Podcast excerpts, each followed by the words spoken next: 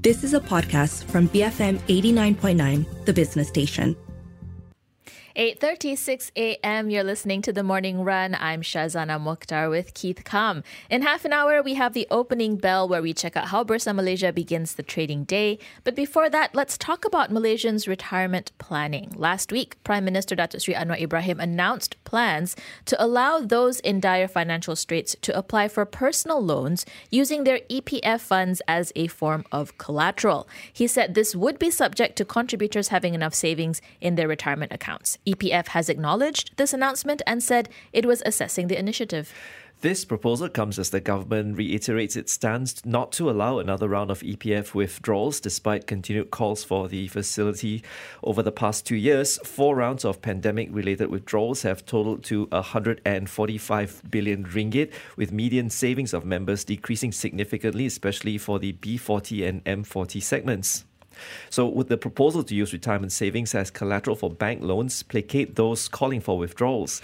And with Malaysia projected to become an aging society by 2030, how should Malaysia's retirement scheme be revamped to address the demographic challenges? For some views and policy recommendations on this issue, we speak to Dr. Lee Hwok Aun, Senior Fellow at the Malaysian Studies Program of the ISEAS Yusof Ishak Institute. Hwok Aun, good morning. Thanks very much for joining us today.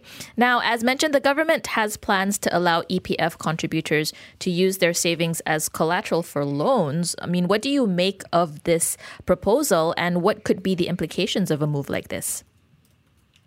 Uh, good, good morning. Uh, it's uh, good to be with you this morning. Uh, well, I think uh, my initial uh, reaction, and this is also based on, I think, the limited information that, that we're all responding to, um, is a bit of concern. And I think, with regard to these sort of matters, I think it is prudent to, you know, be really cautious. And so I think the first uh, issue that I think would uh, raise is that we we need a lot more uh, information. Now, what we do know um, is that this is from account two, uh, which the the collateral collateralized uh, you know uh, funds would be from account two, which does allow for house purchases and higher education and so on. It is so it's formally or technically not tapping into account one. Um, but it's while it is a, a, loan, you know, loans uh, and not a withdrawal, uh, loans still do have to be ser- serviced and with interest. So I think two major questions about you know what really is the target group, what would be some of the purposes for such loans, um, and the procedures and offerings uh, from the banks. Are they going to be? Uh, is it a special scheme, special low interest uh, scheme, especially? And then when I hear uh, there is sort of a, a sense of urgency or or um, like even the words uh, emergency and, and personal loan. Now, this is the one that I think registers the most alarm bells because uh, the uh, you know people in these situations and calling for and, and, wanting to make those withdrawals may actually not be best placed to mm. uh, service the the loans and could get into the potential uh, debt trap. So, and then on the other hand, I mean, I also I think quoted in, in, in the media and a reference to someone with 1 million savings. So that's a totally different scenario, whether or not it's about taking out loans for, for a business. I think with with still that, that buffer with 1 million savings versus the M40, uh, B, B40, and, and those that are in more, uh, you know, uh, financial, uh, where the financial needs uh, are more acute. So I think we really need to hear uh, more. And I think, but, but to continue to proceed very, very uh, cautiously, uh, not just plans, but I think something like this. Uh, I think it's incumbent on on the government, on EPF, uh, banks and all to also do some piloting mm. um, and let it uh, run its course and, and research the outcomes of that, not just coming up with the plan. Hoan, uh, we I mentioned just now that 145 billion ringgit was withdrawn from these four special um, uh, withdrawal schemes. 145 billion is not a small amount; it's the GDP of a lot of countries. Would that kind of suggest that Malaysia is not really ready to take on more debt, don't you think? There should actually be, uh, I reckon, more uh, financial literacy that should be, initiatives that should be uh, pushed forward more, right? Yes, and speaking of that, I mean, the amounts that were, with, were withdrawn as uh, part of the uh, COVID nineteen uh, re- responses. Uh, you know, a few packages, uh, i-Sinar and and i-Citra and i-Lestari, and again, I mean, we are also having this discussion, and there's been all kinds of public debates with very very little information i mean some of the even very basics about you know who were the ones that withdrew um, withdrew money uh, and what sort of profile mm. and um, what i can gather i think from data that was presented uh, you know in, in some uh, private settings is is that the bulk of the some of the withdrawals especially i-Sinar which was the main uh, package from from account one were not the above 40, not the on the verge of retirement age group, but the ones that were more likely to withdraw were more in their 30s and 40s. And um, the account sizes as well, not necessarily the, the, the very uh, smallest. So we uh, again need to unpack that a little bit further because the responses, I think, to this situation would depend on you know where the distribution of uh, those who were uh, most depleted. Uh, if it is as I think uh, the data uh, suggests, uh, more of the middle age profile, then actually there is opportunity to uh, replenish uh, and over time accumulate again, right, the uh, interest. Um, I think it is important, yes, to focus on the you know above 40 or especially nearing that 55 um, cutoff point for you know where uh, EPF can be, can fully withdraw from account one, and that was some of the attention in the in budget 2023, mm-hmm. um, where uh, the, with with an injection of 500 ringgit for those in in that age uh, category. But I think it's not just about that. I think you know uh, looking at ways to uh, replenish in a more substantial way for the long term mm. uh, for for those in their 30s and 40s would be important as well. Well, I want to um, come to a quote that um, you recently made at a conference hosted by Think Tank Ideas. Uh, this was reported in the press. You were mooting the merging of EPF and SOCSO to provide a stronger safety net. I mean, what difference would this make in integrating retirement and social protection mechanism, mechanisms? Yeah, that was uh, part of an open discussion. I think I was uh, it, it, was uh, presented in, in the news a little bit uh, more uh, conclusive and, and prescriptive. It was uh, then then I think the the discussion that we we were having then. I mean, mm. it was uh, bringing up that pos- possibility as something I think that should be on the table, should be uh, investigated. But we also, uh, in in that discussion, you know, quite uh, circumspect that it is an enormous and complex undertaking, both practically and politically. But I think it again to to uh, to not discount that because it's difficult. Um, I think the duplication of of um, institutions or uh, functions is something that uh, is one of the major concerns here.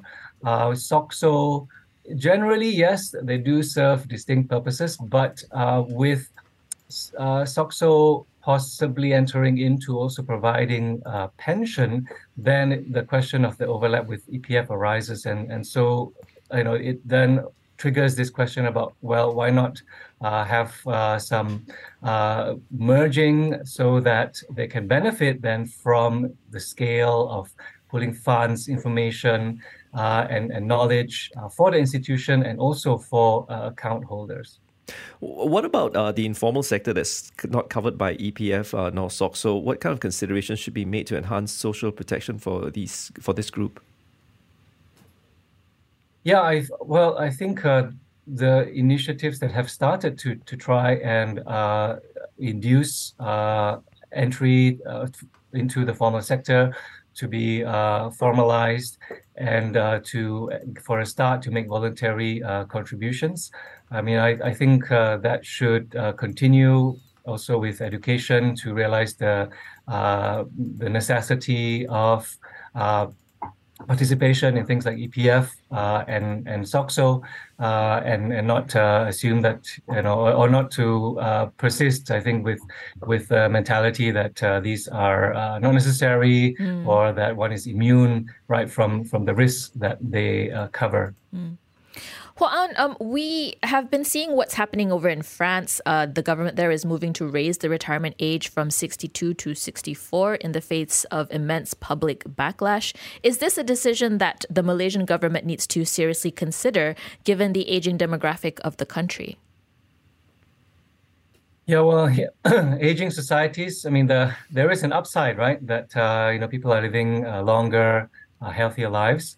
Uh, but then there's the downside uh, of funding those retirement years. In 1970, uh, Malaysia's life expectancy was 63. And so the retirement age of 55 that I think seems quite reasonable.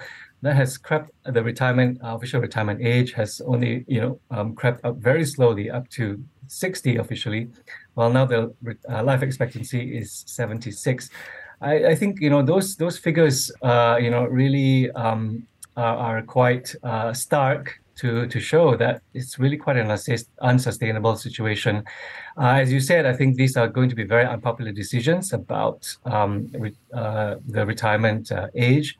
I think though the conversation needs to shift not just about uh, re- retirement, and I think sometimes it has the stigma of, of just you know loafing around and, and not being uh, uh, productive and, and just being dependent. But I think to to find ways that we can be be uh, flexible and and accommodating um, for those into the 60s and 70s to have ways that they can be gainfully employed and be earning income uh, part-time employment, and so on. And uh, of course, especially uh, looking at the uh, retirement uh, income. But it's not just about just sort of um, uh, crossing one threshold and then you're you're working hard and then after that you know just not working uh, at all i think mm. we want mm. to be moving towards uh, you know a system you know that is uh, flexible and that gives people uh, many types of options i think that definitely includes though the uncomfortable conversation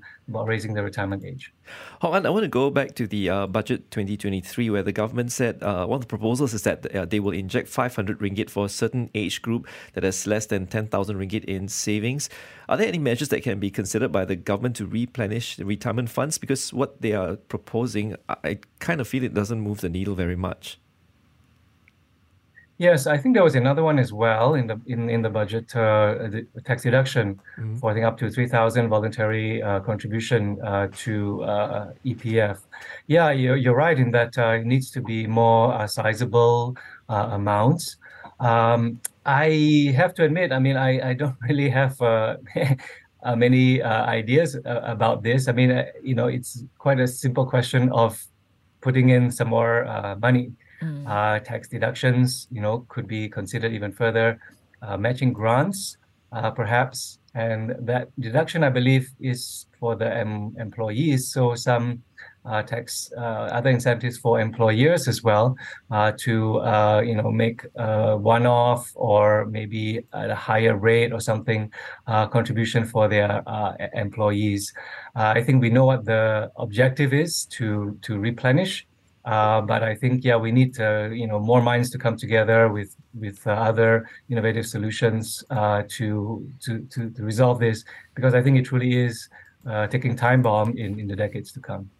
Hwok Aun, thanks so much for speaking to us. That was Dr. Lee Hwok Aun, Senior Fellow at the Malaysian Studies Program of the ISEAS Yusof Ishak Institute, talking to us about the very urgent need actually to rethink our retirement systems in the face of an aging demographic. It is 8.49 in the morning. We're heading into some messages, but we'll come back and explore this discussion further, looking over at France and how they're dealing with pension reforms. Stay tuned, BFM 89.9.